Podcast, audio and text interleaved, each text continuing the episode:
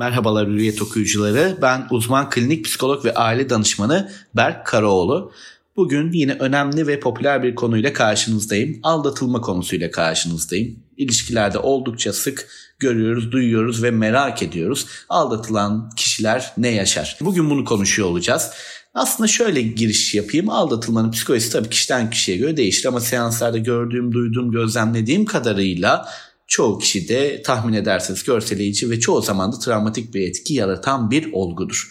Peki biz aldatılınca neler yaşarız? Öncelikle her kayıp ve yaz sürecinde olduğu gibi şok ve inkar süreçleri geliştirebiliriz. Yani ilk başta inanmak istemeyebiliriz. Ani olarak öfke ve durumu açığa kavuşturma içgüdüsü karşımıza çıkabilir. Ancak biraz düşündükten sonra yüzleşmenin ve yüzleştirmenin yaratacağı olumsuz durumlarda doğal olarak aslında aklımıza geliverir ve kafamızda bir muhasebe başlar. Normal zamanda kestirip atabileceğimiz aslında ilişkiyi bitiririm, ayrılırım dediğimiz noktada aa bir saniye ben başka noktaları da düşünüyorum diyebiliriz. Evet bu noktada korkmayın. Bu durum kendinize ihanet ettiğiniz bir durum değil. Kendinizi düşünüyorsunuz ben merkezcil oluyorsunuz. Mantıken düşünüyorsunuz. Beynin bununla düşünmeye ihtiyacı var. Sadece o noktada karar vermeyeceğiz. Tabii ki de duygularımızı ön plana da çıkartacağız. Ancak beyin iki yarım kürede, iki şekilde, iki farklı olguda düşünmeye çalışıyor. Sadece buna bir imkan verin. Yani birden öfkeyle ya da duyguyla hareket etmemeye çalışalım. Zaten bizim de buna ihtiyacımız var. Üstünü kapamayacağız ve bu durumu sağlıklı bir şekilde işlemeye çalışacağız. Evet genellikle hangi duygular yaşanır?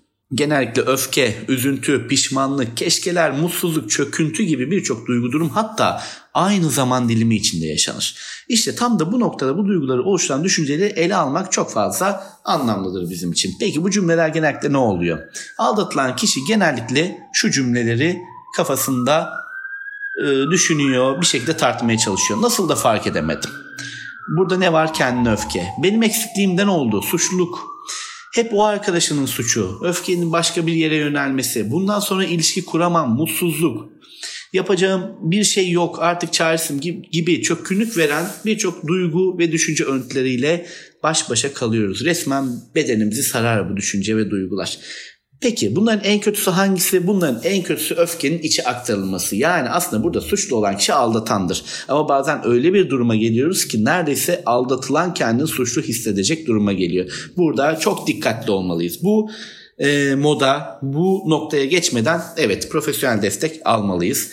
Kararlarımızı çok sağlıklı bir şekilde veremeyebiliriz. Bu noktada üçüncü bir gözün, profesyonel bir gözün görmesi hem bizi travmatik etkilerden, olası travmatik etkilerden, depresif belirtilerden veya anksiyete yani kaygıyla baş etme noktasında e, bizi koruyacak olan kişiler olacaktır. Çünkü yakınlarımızı anlattığımızda herkes kendince bir fikir verebilir ama kendince verir.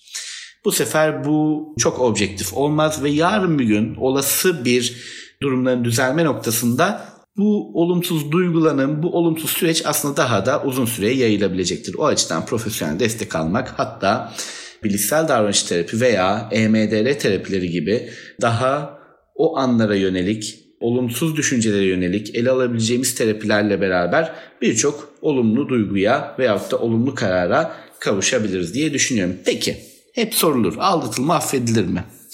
Aslında kişilerin kültürüne, kişiliğine, ilişki bütünlüğüne göre birçok değişkene göre değişebilecek olan bu sorunun cevabı tabii ki de böyle bir ihtimalin olduğudur. Affedilebilir çünkü evlilik bir kurumdur, ilişkilerde birçok e, noktada birbirimize bağlı olabiliyoruz. Mantık devreye girebilir, duygu devreye girebilir.